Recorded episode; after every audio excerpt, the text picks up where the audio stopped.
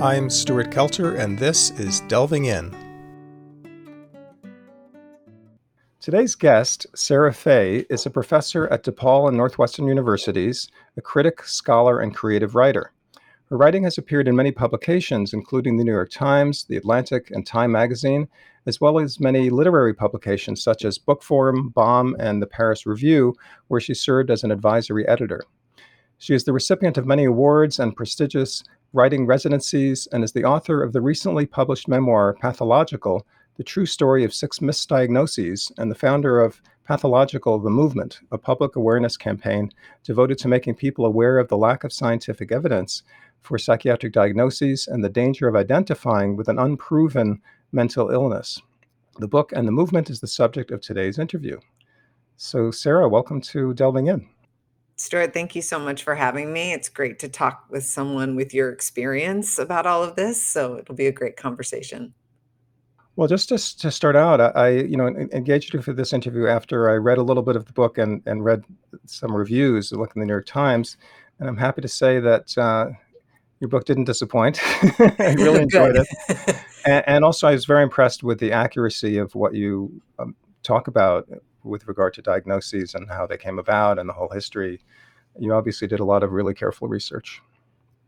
I did. I mean, the research was really a lifeline for me. It, it pulled me out. I actually started to do it um, when I was in crisis. So I was in crisis. I was suicidal at that point. This is when I was in my 40s. And I had the diagnosis that I'd been given at that time was bipolar disorder. And I went to see a new psychiatrist. Um, this is in the book, but I went to see him. I had had a falling out with my old psychiatrist. I was out of medication, psychiatristless, and uh, in crisis and suicidal. And I went to this new psychiatrist. We had the 27 minute consultation, and I waited for him to either proclaim a new diagnosis or reify and confirm the bipolar diagnosis. And instead, he looked at me and he said, I don't know what you have and it just like blew my mind and uh, you know changed my entire life i just remember leaving his office and it was brittly cold in chicago we were going through a polar vortex at the time so really brittly cold and everything just looked crisper and harsher but also more vivid to me. It was like, no one knows what I have. No one knows. I've been getting diagnosis after diagnosis and no one knows. And so I decided I'm going to find out everything about mental health diagnoses. And the fact that I'd been in the mental health system for 25 years and I'd never heard of the DSM says a lot about how patients are educated. And that's what I really tried to do in the book was to give people all the information I wish I'd had. And it sounds like your experience of being diagnosed was somewhat similar to going to a primary care doctor for a seven minute visit and coming out with a diagnosis and medication. It was like almost an instantaneous thing. I mean, a single session, I don't know, I imagine maybe a half an hour, yeah, and maybe an hour, and coming out immediately with a diagnosis. And I was just kind of appalled to, to read this. I mean, not about you, but about them, because that's certainly not necessarily the standard that I'm aware of, but I think I'm not a psychiatrist, I'm a psychologist, so that's different. It is. And and one thing, you know, my book is very much not anti-psychiatry. My attack is on the DSM and how flawed it is. So I definitely don't have any animosity towards psychiatry in general. And partly that's because five of my six diagnoses came from my GP. They came from my primary care physician and in reality that's what's happening more and more. And so i'm hearing so much from patients who've read the book and part of that has to do with the fact that that's their experience too. So gps are now doing the majority of the diagnosing not psychiatrists and prescribing as well. Yeah that's because there's a tremendous shortage of psychiatrists yeah. i mean in every state and not, not not just in rural areas. Getting that access to care is so important.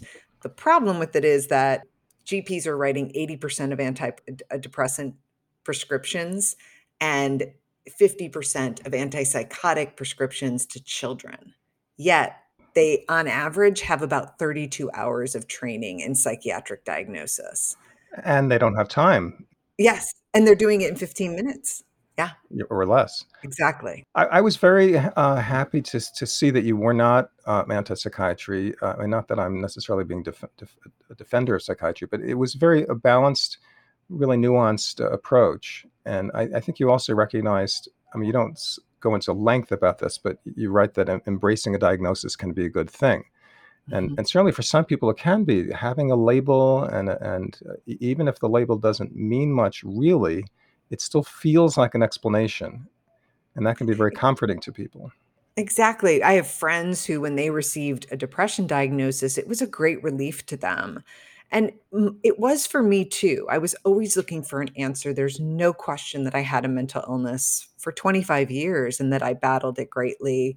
Um, I couldn't live independently for five years. I mean, I was suicidal. There's just no question that something was wrong.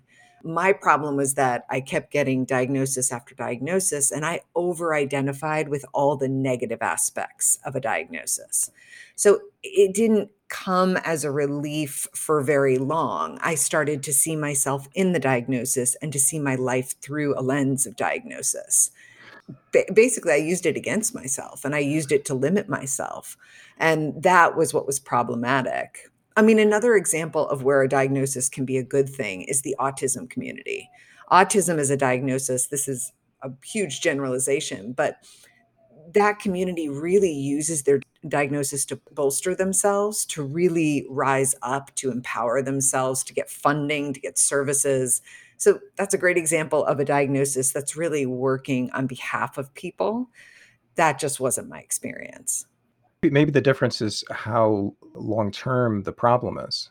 You know, if, if it's a short term problem, let's say it's an episode of depression, and a person finds a label, they stop worrying about it, they maybe become less self absorbed into the diagnosis thereby, and then they can come out of it and then come back to what used to be normal. Whereas if it's more of an ongoing problem, I think it, it could be a, uh, a problem to think of oneself as disabled. I wonder what the, you know, kind of cause and effect chicken and egg of that is. My experience was, as I said, over identifying. I think one disservice we're doing right now, I'm actually writing the sequel to Pathological okay. right now, which is great. I don't have a title yet, but, um, and it's about how I healed from mental illness. And so the disservice that we're doing to people greatly, a great disservice, is telling people that any diagnosis that they receive is lifelong no diagnosis has been proven to be lifelong, not even schizophrenia. I mean, in some ways, whether or not um, you know a psychiatrist or mental health professional is actually saying that, although I was told all of my diagnoses were lifelong and that I would only get worse. But even if that's not happening, the cultural conversation around mental health disorders is that they are lifelong and that you will always have them. And what I worry about is young people, and we are diagnosing more and more young people, especially that since we're in a mental health crisis among teens. And so I received my first diagnosis when I was 13. And part of the problem when you receive a diagnosis that young is you don't have the maturity. I didn't have the maturity to say, okay, this is just part of what I'm going through. This isn't me. I became my diagnosis. Can become a kind of Pygmalion effect and Pygmalion effects can be either positive or negative depending on what the label is, right? So if you t- treat a child as really smart, they're likely to rise to your expectations, and if you treat them the other way, they'll they'll uh, fall short. And I think the same is true. You know, it, it's hard not to, and I know that you're not anti-psychiatry, but it's hard not to at least speculate that there's a vested interest by drug companies in making these things chronic, because that's really what makes it a billion-dollar industry that's a great consumer base. You want lifelong consumers. Absolutely, it behooves them to have that. And I don't doubt that they are part of the reason, maybe the majority of the reason, that that is the cultural conversation. Big pharma is is in some ways very fascinating and of course very disturbing in the way that they have used the DSM to their advantage. I mean, all the research I've done has said they aren't actually creating diagnoses. They aren't at the table, really. Yes, 70% of psychiatrists who authored the DSM 5, the most recent edition, had ties to big pharma. So there's conflict of interest all over the place. But They don't actually have their hands in the pot that directly. But what was fascinating, what I found out is that there's something called disease awareness campaigns, or what they call marketing the diagnosis. And it's both sinister and brilliant. But what pharmaceutical companies do is they develop a drug, they flip through the pages of the DSM, they find a diagnosis to attach it to, they get FDA approval, and then they don't publicize the drug, they publicize the disorder. They create a consumer base for the disorder. So, an example of this was GlaxoSmithKline in 2001. Paxil was not getting the kind of attention that Prozac had gotten. Prozac had kind of swept the market on antidepressants. And so they needed a new diagnosis. And so they flipped through, they found this very obscure diagnosis called generalized anxiety disorder. You might have heard of it because only 1% of the population had it at that time and they publicized it and now it's depending on what statistics you read somewhere between 11% and 17% of the population receives a diagnosis of generalized anxiety disorder all because of these techniques that big pharma uses to make the diagnosis seem more widespread than it is. They pay doctors to say yes this is everywhere and so many people have this disorder they just don't know it yeah, for our listeners who don't know, I mean, generalized anxiety disorder basically is someone who's a chronic worrier. It's just putting a new label on something that's quite common. You don't have to have a high degree of anxiety, just as long as it's enough, you know. And it wasn't always that way. So in the DSM 4, your worries, you had to be a chronic worrier, but you also had to worry about unrealistic things. So it had to be very unrealistic, your worries. They had to be almost like incredibly far fetched and they removed the word unrealistic. So now you just have to worry, but we all worry. I mean, I'm I'm a pro at worrying. I was born to worry. Even the word unrealistic is so vague. I mean, it, it really can be smushed into any level.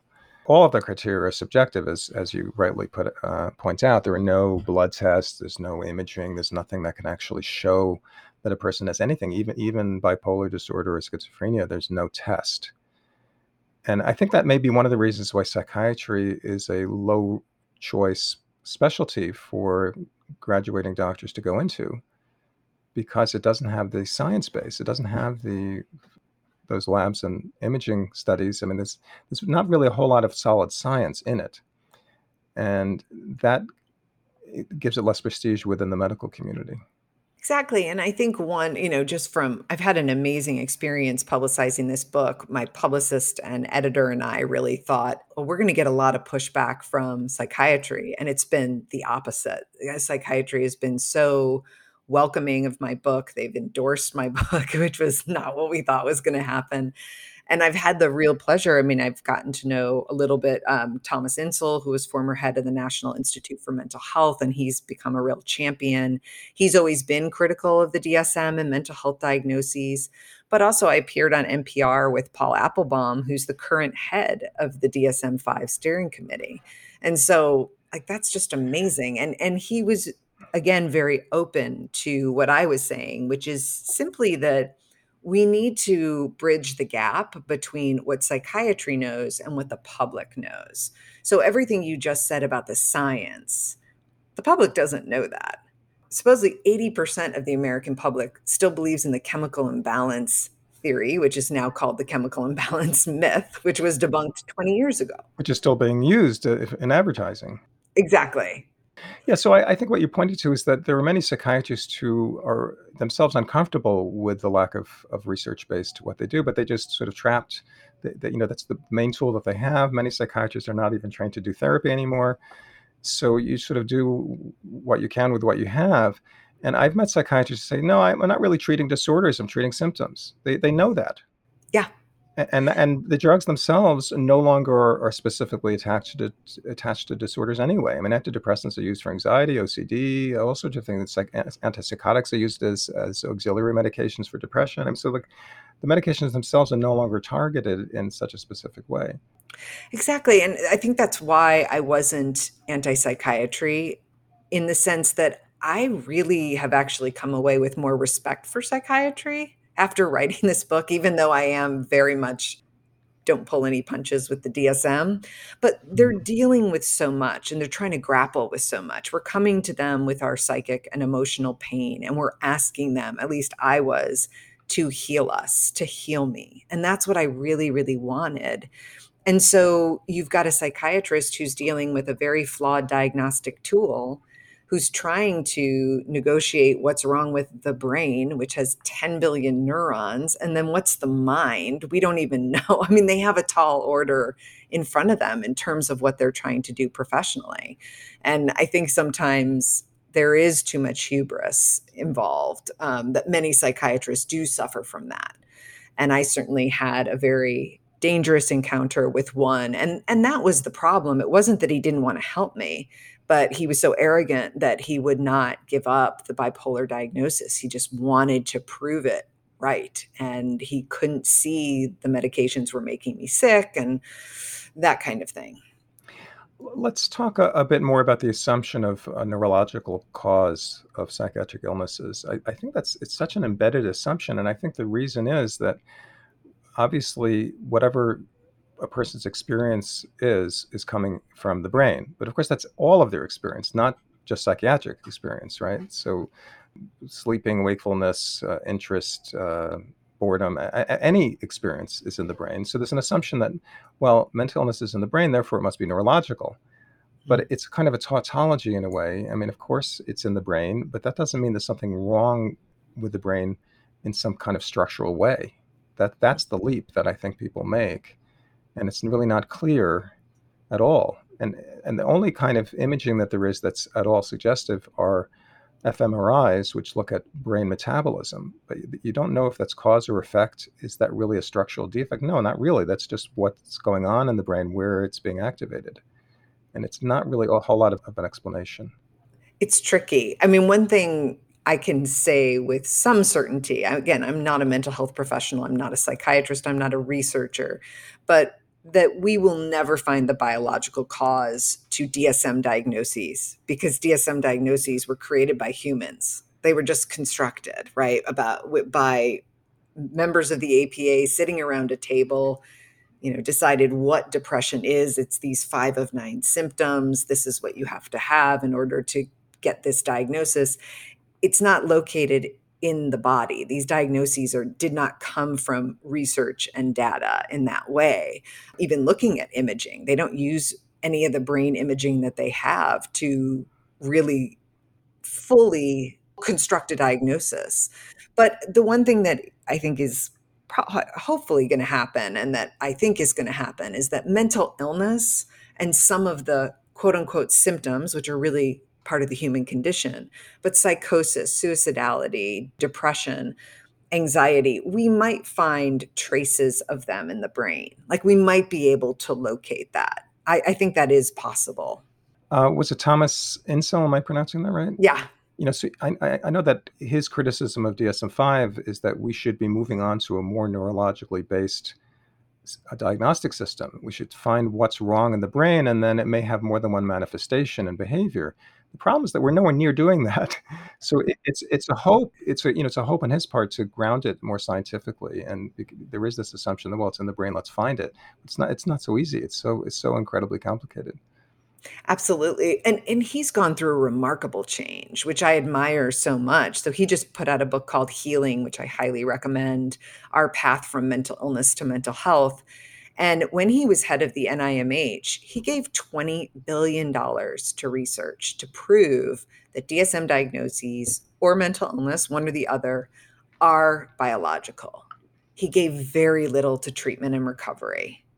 And in his new book, he now says, I'm sorry, you know, mea culpa, I made a mistake. And for a man of his stature to say that is pretty impressive.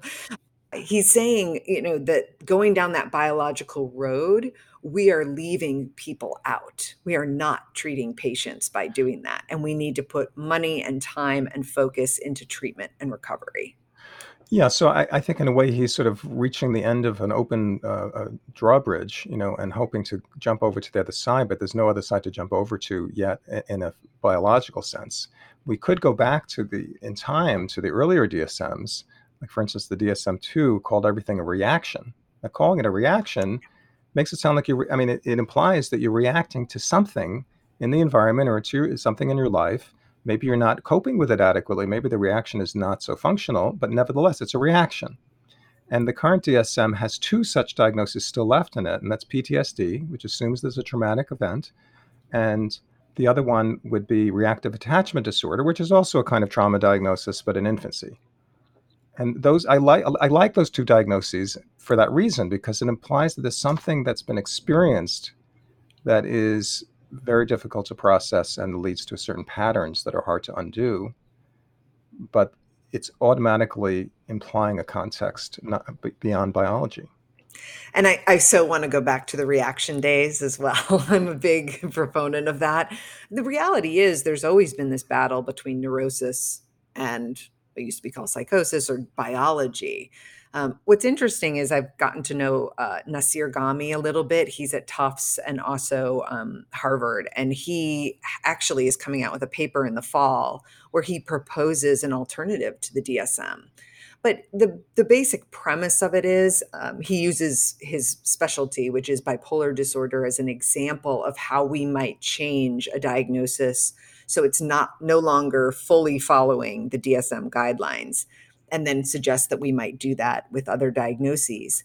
The one thing that's so exciting, I think, about what he says, and it sounds counterintuitive, but he really asks for bipolar disorder to be called bipolar illness. And the reason is he feels there is enough scientific data to call it an illness. And that would require all the other diagnoses in the DSM to measure up to that kind of research. Now, bipolar has the most research on it and the most data. I mean, manic depression has been around forever. We know it's a mental illness to exhibit those kind of behaviors and patterns of thought and emotions. Right. I mean, that's particularly that's particularly what's now called bipolar one, which is when someone has a psychotic mania, and that back in the 80s when I was in school and graduate school, that was one in 10,000 people had that kind of bipolar. Now it's three to four percent. So if you can get it more and more specific, then yeah, it seems to be more of a thing. But as soon as you make this huge umbrella, then it starts to get very diffused. Before we go any further, though, I, I want to talk just a little bit about the structure of your book. And I think every review has done this too. So this is not an original uh, way of thinking of it. But the, your book consists of three strands. You have the personal story of your suffering, ordeal, and resilience.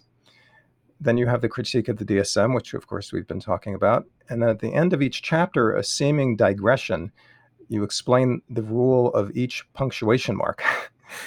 now you are, uh, you know, uh, a writing teacher, so that sort of makes sense. But I, I, found it a little bit weird, I have to say, but also fascinating. Uh, in a way, it was a kind of a contrast to the DSM. You have this very orderly system of punctuation marks, and uh, uh, there's widespread agreement about how to use them. you know, and and, was, and, disagreement, yeah, and disagreements. But it's kind of hard, hard won uh, customs about writing that makes sense. And I think what you were going through and what, how you described it, it's a lot of things didn't make sense probably for a long time. Yeah, I mean, it's funny the way I love the way you said that because pretty much every review, every person I've talked to kind of goes, and then there's that punctuation part. Even the New York Times review, they had this wonderful summary, and then the last sentence is, and then there's this stuff about punctuation. Everyone just kind of throws it in there. I'm really lucky as a writer that I got an amazing agent. You know, she's a powerhouse and could very well have said, You've got to cut this. No one, this is too weird. And I'm very lucky she loved it. She just thought this is so different. And it, it's it gives breathing room in the story. My story is so intense. And then there's this information on the on mental health diagnoses and so it allows for kind of a moment for the reader to go into a different world but it also made sense to me when I received my first diagnosis. I'm 13 years old, and a couple years later, I had worshiped my English teacher in high school. He was very professional. We weren't friends the way sometimes students and teachers are today, but I just idolized him so much. He was brilliant and taught us crime and punishment and Joyce's Ulysses, which I thought I understood, you know, as a teenager. you think you know everything. But I was I was anorexia or told I had anorexia at the time and was very ill. I mean, my hair was falling out and my nails were brittle and my skin was cracking. All the classic signs. My weight was dangerously low. I was in and out of outpatient treatments, treatment programs, and I had to finish a term paper for him. And I failed it, unsurprisingly. I mean, I could barely think straight.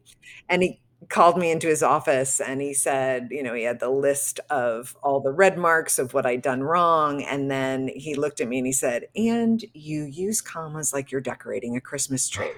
and I did. I would just sort of arbitrarily put them in. I didn't know how, you know, I knew none of the rules of grammar. And so I was so embarrassed because I idolized him so much. And I really spent the rest of my years learning punctuation and really knowing it inside and out to the point that I was an ESL tutor and I was a, a, writing, as you said, a writing teacher for many, many years of all grade levels, including university.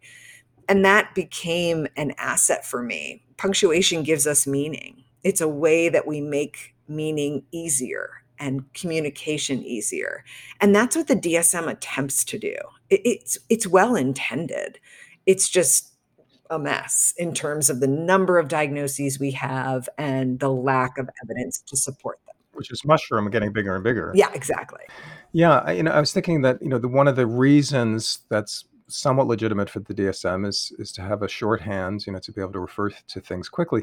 So something like anorexia that could be very useful because it's such a dangerous condition, whatever it is, you know, medically dangerous.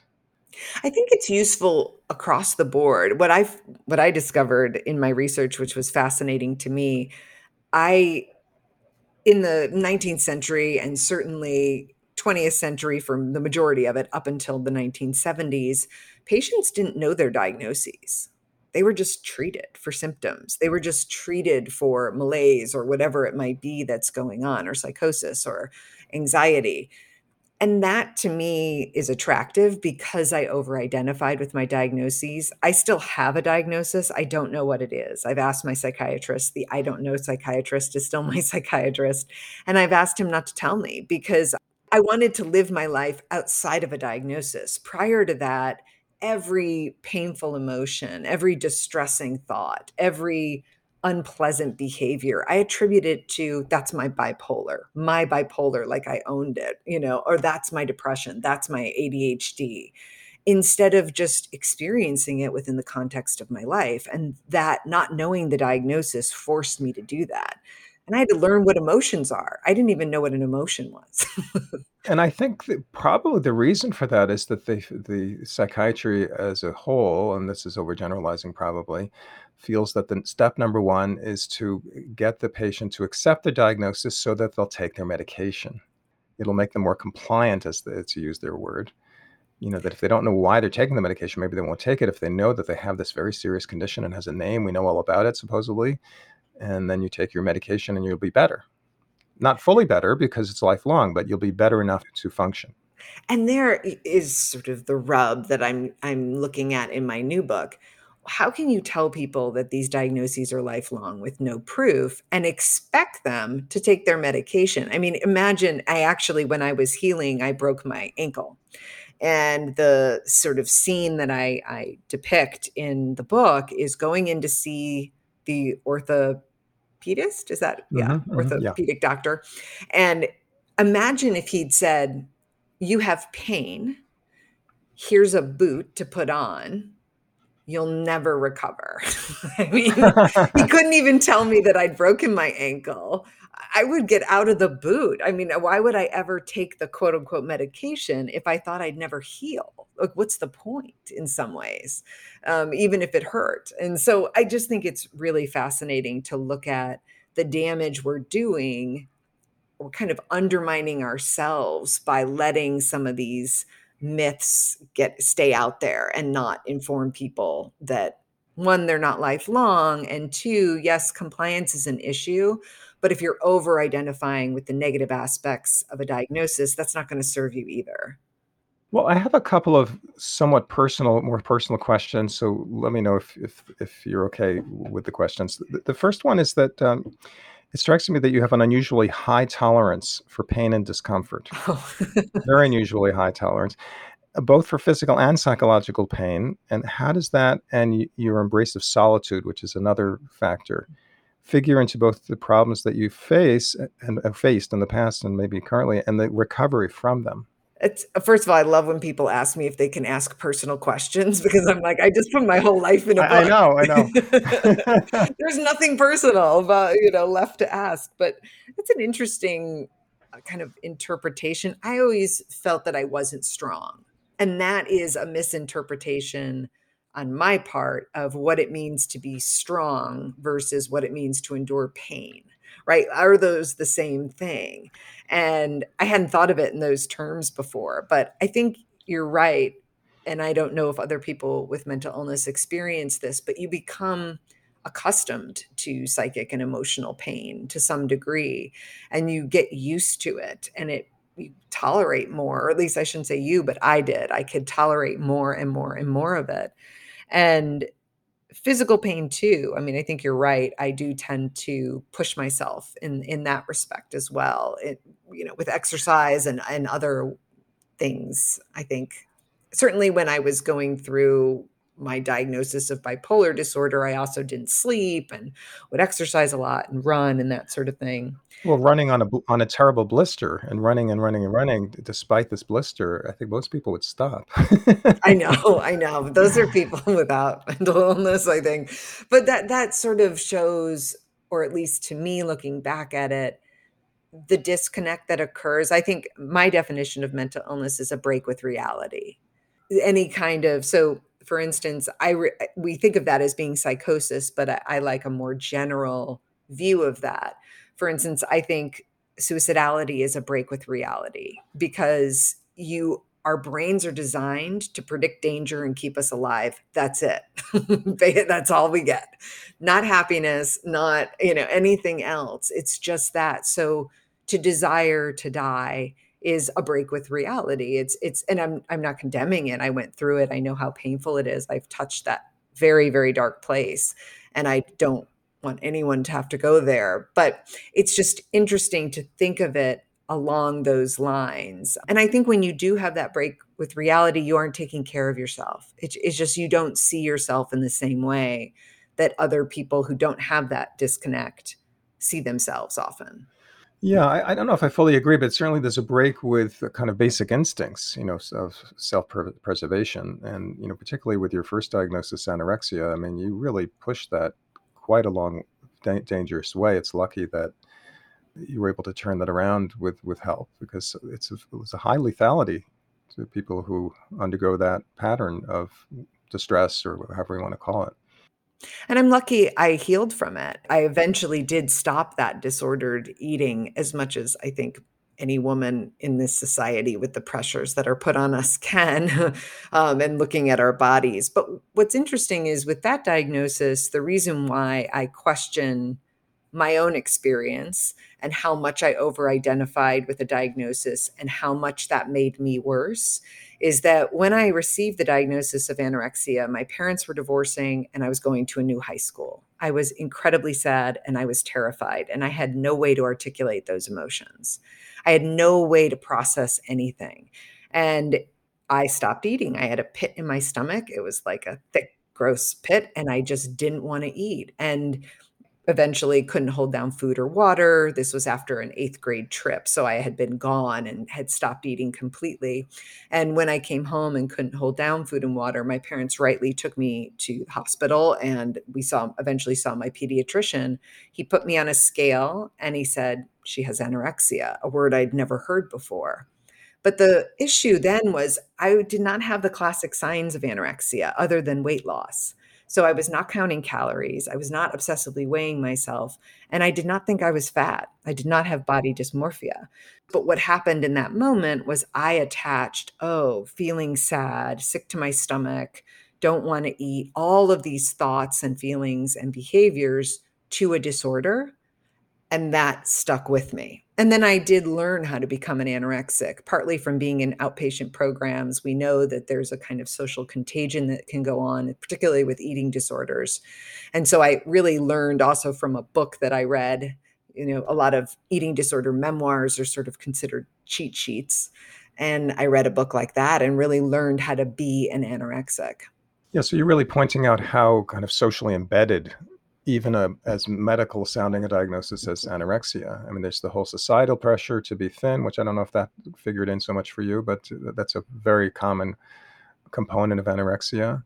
And then also the, the, the way it's embedded in what was going on in your family life. You know, so it wasn't just uh, pure biology.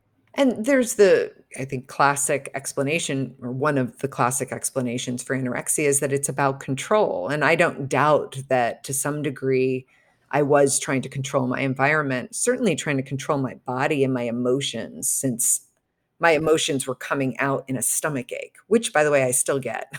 so, and I still don't want to eat. It hasn't, that hasn't changed. That's still my coping mechanism for grief or for any kind of intense sadness at the time and I, I think maybe people are better about this i mean this was the 1980s and i just was not given the, the vocabulary that i have now or the, a way to process it the way i do now and it may have been my age as well that i just couldn't do it at 12 or 13 years old so it's almost as if your stomach was your life stage you know that you were depicting what was going on and there was a battle going on in your in your stomach yep And there's also a possibility. I mean, I, I don't know, but it's a possibility that your parents reacted to your your anorexia in a way that brought them together, and so, without even thinking it through, that could have been something that reinforced it.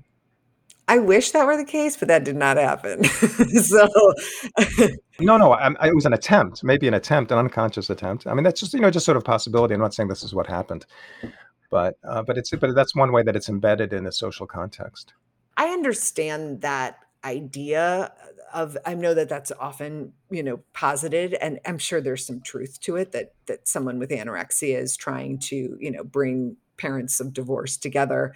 I just do not recall that in any way being in my thinking. There really wasn't any ulterior motive. And I know you're saying unconscious, but I, I sort of always hesitate with that because I was so overwhelmed by my emotions and by everything that was going on. I couldn't have been that even unconsciously calculating. No, no, no. I, and the, the calculating, if, if you can call it that, which I really don't like calling it that, is not just in the person with anorexia, but with the whole family you know so back in the day, early days of family therapy we talked about anorexic families not individuals.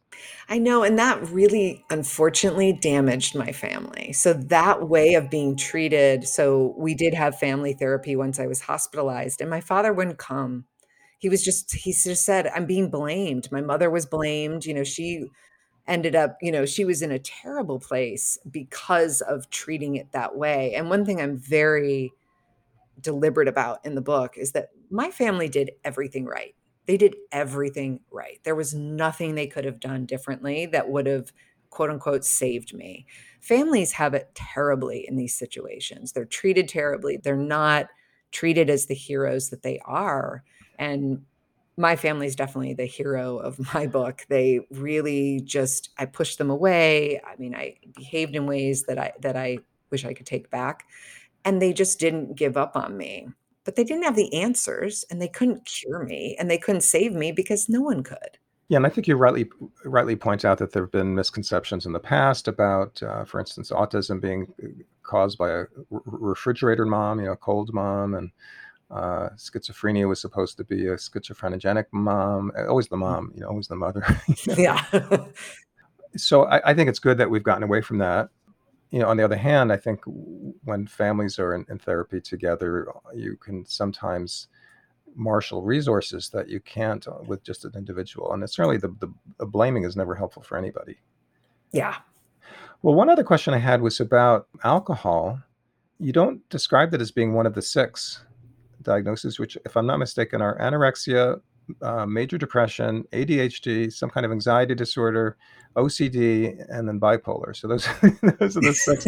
And alcohol yeah. abuse or dependence or what have you, alcoholism is not one of them.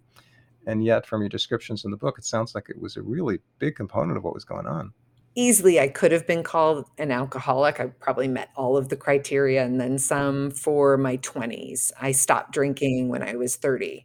And I would never go back to it, regardless of how healthy I am. That's just a terrible idea for someone.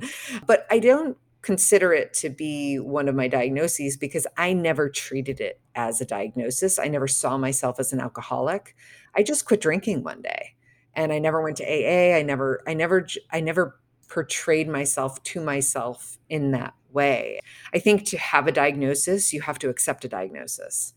Two parties are involved. It's your self-reported symptoms and a clinician's opinion, and that's it. Well, or, or, or it can be given to oneself also based on what you read on the internet. Yes, absolutely. Self-diagnosis, you're right. So it can be one person, the self, but you're always you have to accept the diagnosis. In in an odd way, we can just say, look, here's your tumor. You have cancer and it's objectively proven. But you have to be in agreement I mean, you could say that yes to internalize the the cancer diagnosis, but you absolutely have to be in agreement with the diagnosis to receive it. Psychiatric diagnosis. To, in other words, to receive it and to take it in. To take it in, exactly. To validate it, you, we have to validate the diagnosis because there's no external measure to validate it. Right. So for Pygmalion to come to life, it has to be viewed by the artist, by the sculptor. yeah. One thing I wanted to talk about next is about what is psychiatric diagnosis if, if it's not really disease or a disorder and, and it's just arbitrary? Wouldn't the term be syndrome? And you know we have other syndromes. Strangely enough a lot of them are attributed to women more than men. One of them being irritable bowel syndrome another chronic fatigue syndrome and another one polycystic ovary syndrome. And the last one apparently used to be that you had to have all three criteria irregular periods, enlarged ovaries with lots of tiny cysts, and evidence of extra male hormones. But then at some time in the recent past, they decided, I don't know who decided, that it would be just two out of three instead of all three. And the incidence went from one out of 20 to one out of five, which hmm. sounds a lot like psychiatric diagnoses. It does. and, and all, all three of them, I think, because they're not really understood, there's an, there's an assumption that, oh, must be at least partly psychological and especially chronic fatigue, I think was often thought by doctors as being entirely psychological. I think that's shifted somewhat. Yeah, I, I, mean, if I'm not mistaken, the DSM uses the term syndrome in its definition of what a disorder is. So a disorder is defined as a syndrome, and people have taken issue with that. I mean, your question is a great one, but I don't think mental illness is arbitrary. So, the way I see it is that there's this umbrella called mental illness, and it's been around since antiquity, since the written record of man, that it is a real thing. It is absolutely 100% in existence. And the diagnoses are what we're using to try to order that, what we call mental illness. And so those are constructed. And whether or not we call them disorders or syndromes or illnesses or diseases, I mean, the problem with a disease is by definition, you have to be able to say the cause, the treatment, the prognosis, and those things we don't have with psychiatric diagnosis. We can't say what the cause is definitively. We don't know what the best treatment is, and we cannot say how this will progress. Yeah, a syndrome is a little bit analogous to a constellation in astronomy. You know the stars look like they belong to a group when in fact they're not at all close to each other. They just look like they are from our vantage point.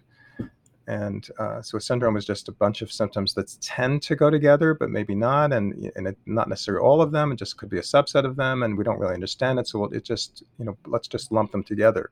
I think that would be better a better term.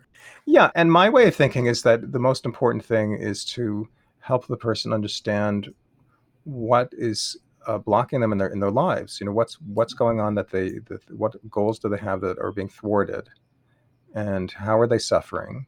The exact symptoms is not really the point. It's what's going on in their lives that's the point. I think, and that symptoms can be indicators. You know, as you're saying of of okay, this depression occurs as a result of this or you have the kind of free floating depression and anxiety that I had. And it's funny, I was walking this morning and I was thinking, and you may know more about this, you might actually be able to speak to it. But I wondered if you don't process anxiety or if you don't process depression or sadness or or not just anxiety, but any of the emotions, do they build up? Like, do you then kind of build up that emotion and it becomes somewhat even more toxic than it than it once was. I was putting off processing anxiety because I didn't know how to do it. and depression. And so I kind of wonder if that is a, a, a real thing. Yeah, I think there's something to that. And I guess the word process is a bit slippery. You know, what does that mean to process emotions? But in my experience, particularly with depression and anxiety, there, there's a kind of a fear of having those ex- experiences. And so if you're not just anxious, but you're anxious about being anxious, like for instance, particularly with panic disorder, if you're terrified of the next panic attack, then you start becoming preoccupied with every little tiny sign of what could trigger one. And then you be, go into a kind of a rabbit hole of, of self absorption, a self absorption of the type of looking for, for when is the next bout of suffering going to happen. And I think also with depression that you can, if you hate your depression and are fighting your depression and wish it weren't there, without necessarily looking at the causes, but maybe even if you're looking at the causes, you're just desperate to get out of the depression. And the more desperate you are, the more it tends to hang around. So it's a kind of a paradox. On the one hand, you do need to sometimes figure out what's causing it in terms of life experience. On the other hand, if you if you become too obsessed with it, it can make it worse. And one of the theories I have for how antidepressants work, the placebo component, which you know, placebo component is probably at least half, maybe 80% of the effect, according to research, that part of what it does is it allows you to take a break from that self-obsessing. Oh, I no longer need to figure out my depression, figure out how to get out of it. I'll let the drug cure me instead, and I can relax. And then, lo and behold, you start focusing on people and your activities, and the, the depression sort of lifts on its own at that point for many people. Yeah, I could completely see that in my own experience. And then it gets more confusing because we aren't really supposed to be on antidepressants for 12 years. they were tested for three months, limited amounts of time to get you out of a rough patch. And there should be an exit strategy, or at least one considered, of when are we going to titrate off this. And unfortunately, you know, I didn't discover that until 12 years later. So when I tried to go off my antidepressant, the withdrawal was just horrendous. Which can resemble the depression itself. And then you think, oh, I must need this drug. And in some ways, I mean, I, you know, as I said, I consider myself healed from mental illness, but I'm still on medication. And someone could argue, oh, that means you still have it. But I really believe, or I think I know, that my body is dependent on these drugs at this point. And my psychiatrist and I have talked about it. And so to go off them, I have a very low side effect profile. He has assured me it's not going to do anything, which I don't believe. But we don't have research on that one way or the other. Exactly. Nobody does 30 year, 30 year follow up uh, longitudinal research on this stuff. Yeah. And I'm just risking it because I'm not willing to risk the withdrawal. So, again, it, it's just going to be tricky in terms of how medications not only work as we're trying to treat the diagnosis or the illness, but as we're getting well as well. Well, I think we have enough time left to talk about your movement, the uh, pathological the movement. So tell us well, how you got the idea and what your hopes are for, for it. And you've mentioned it a little bit so far, but how's it, how's it going? It's great. I love it. And part of it was that my book is a memoir. And so it doesn't have action steps. That's not what a memoir is supposed to do. Although I do include all the research about mental health diagnoses to try to, again, give people everything that I wish I'd known. So I wanted to give people action steps. What could we do? Okay, you've just sort of obliterated the validity of, or you've explained to me that DSM diagnoses aren't valid and are largely unreliable. What am I supposed to do with this?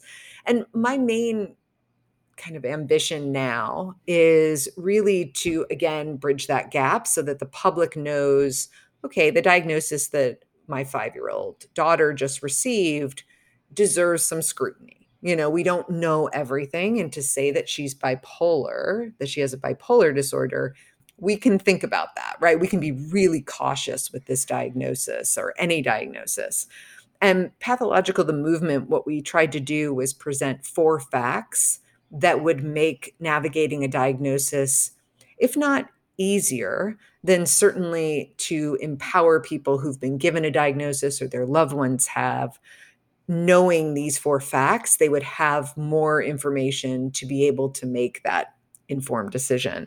So, the first fact is that DSM diagnoses or the mental health diagnoses that we receive are really just designations that clinicians use to try to get you the best treatment. And to get and to get and to get the treatment paid for by insurance. Absolutely. Although I've read that only 50% of psychother- psychologists and psychiatrists actually take insurance anymore. And one thing my psychiatrist and I have talked about is he doesn't take insurance. So his I don't know came from the freedom of not having to diagnose me. I mean, it's really a luxury that I was able to do that. And I and I eh, see that luxury that a lot of people don't have and and that's too bad. But yeah, just to get the designation and then also to get you treatment and continue treatment. The second fact is and we've gone back and forth on this. I have an advisory board, an amazing advisory board of psychologists and psychiatrists and um, people who can tell me what really is useful from the professionals from their viewpoint. But the second one is always get a second opinion. With psychiatric diagnoses, it's really important. I do understand that's a luxury too. I've been through periods without health insurance. Um, but one thing I learned, and I know this is hard to question our clinicians, but one thing I learned is that if you have a GP and that GP gives you a diagnosis, you can ask the GP to consult a psychiatrist. It's not foolproof, but you can sort of get a second opinion. Most likely it will validate what the GP said, but you can at least go that extra step through the GP without actually seeing another um, clinician. And then the third fact is that chemical imbalance theory is scientifically invalid and has been for some time. And then the fourth one is that no DSM diagnosis has been proven to be lifelong and that we can recover. Right. And on that last point, that's very much true. In fact, one of my uh, interviews was with a director of a uh, home like setting for psychosis and including schizophrenia. And, and it, this is a model called Soteria, which was founded by the first director of research for NIMH in schizophrenia. So, you know, the top, top, top credential. He, he set up houses of this sort in California and did comparison research and it came out that the success rate of remission of symptoms was much better than treatment as usual. They used only drugs as as needed, but usually a much smaller amount and less chronically. And his work was basically not not that it wasn't recognized; it was kind of I think deliberately ignored by the psychiatric establishment because it was really it was really threatening. So th- this interview that I did was with psychiatrists in, in Israel, and where it's becoming actually the dominant model blessed by the Israeli Psychiatric Association. Wow. Yeah, one, one thing that uh, we didn't mention, uh, one word we didn't mention, which I think is really important, is stigma. And I think you point out in your book that having something considered a biological disability, on one hand, people think, oh, that makes me not responsible for it. It's just something that happened to me, and therefore there shouldn't be stigma. But in fact, if surveys have shown that actually the stigma is higher because the person is now viewed as disabled. Mm-hmm. If they're disabled, well, then they're really. And it's permanent. There's no hope. So, one thing that I think maybe your movement can help do is to t- maybe remove some of that stigma, treat it much more matter of factly, and not as some kind of definitive flaw that you have in your biology. Exactly. And I actually just I wrote an op-ed for the LA Times about how mental health awareness has failed in that respect. It's meant to decrease stigma, but it focuses so much on diagnoses that it's again sort of reinforcing this idea that the diagnosis defines you. It does it's not there aren't mental health awareness campaigns aren't focusing on treatments, right? You you just go online and you take a test and you self-diagnose and then you go see someone and you get a diagnosis and you get the medication. I mean, that's the pathway that most patient advocacy groups has you follow. Yeah, I once did a little informal survey at the schools uh, where I used to work, and uh, I, I, was required to label a, a, student as to whether they had a serious emotional disturbance or not. It's SED, and I asked, well, what does SED stand for? Is it disturbed? Is it disabled? No, officially it's disturbed. And I, I was asking, well, which sounds worse to you, disturbed or disabled? And I thought disabled sounded worse because it sounded permanent, but most people thought disturbed sounded worse because it sounded like something out of a movie and mm-hmm. you know that's, that's someone's going to do something awful because they're disturbed. Mm-hmm. I, I wound up thinking that actually the best label would be emotionally disturbing because that's giving that's giving responsibility to the teachers and parents who are you know irritated by this kid. So the, the the goal then would be to find the kind of teacher who wouldn't be so ir- irritated but can be patient. Yeah exactly Well, do you have any any last thoughts or things that we didn't cover that um, might be helpful for our listeners? No, I mean, I think there's so much to this, and it, we could go on and on. Right now, my head is partly in the next book and just wanting it to be out so we can all start to look at how are we going to recover. I mean, dismantling diagnoses only gets us so far, but the point of it is by dismantling my diagnosis, I got some distance from it, and that allowed me to heal, which entailed a lot of other components and i go through that in my new book.